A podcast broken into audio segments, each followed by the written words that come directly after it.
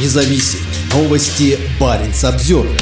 Американские бомбардировщики впервые приземлились на севере Швеции. Это историческое событие, заявил исполняющий обязанности главнокомандующего ВВС Швеции бригадный генерал Томми Петерсон. 19 июня два бомбардировщика B-1B ВВС США впервые в истории совершили посадку на авиабазе Калакс под Лулио. В заявлении американской стороны говорится, что прибытие стратегических бомбардировщиков в Швецию подчеркивает сотрудничество США и Швеции и способность вооруженных сил США органично интегрироваться с союзниками и странами-партнерами. Швеция находится на пороге вступления в НАТО, ожидая одобрения Турции. Приземлившиеся на севере Швеции два бомбардировщика до этого были переброшены на авиабазу в Великобритании. На прошлой неделе оба американских B-1B вместе с финским истребителем FA-18 совершили пролет над авиасалоном в финском Турку. При этом в Финляндии они не приземлялись. В эти неспокойные времена и в ожидании членства в НАТО важно иметь сильных партнеров, заявил Петерсон. Мы неоднократно проводили совместные учения с оперативной бомбардировочной группой, в рамках которых отрабатывали продумывали всю цепочку действий от сопровождения связи до боевых действий. И теперь мы делаем следующий шаг в нашем сотрудничестве, базируя B-1B Lancer на шведской земле, добавил Петерсон.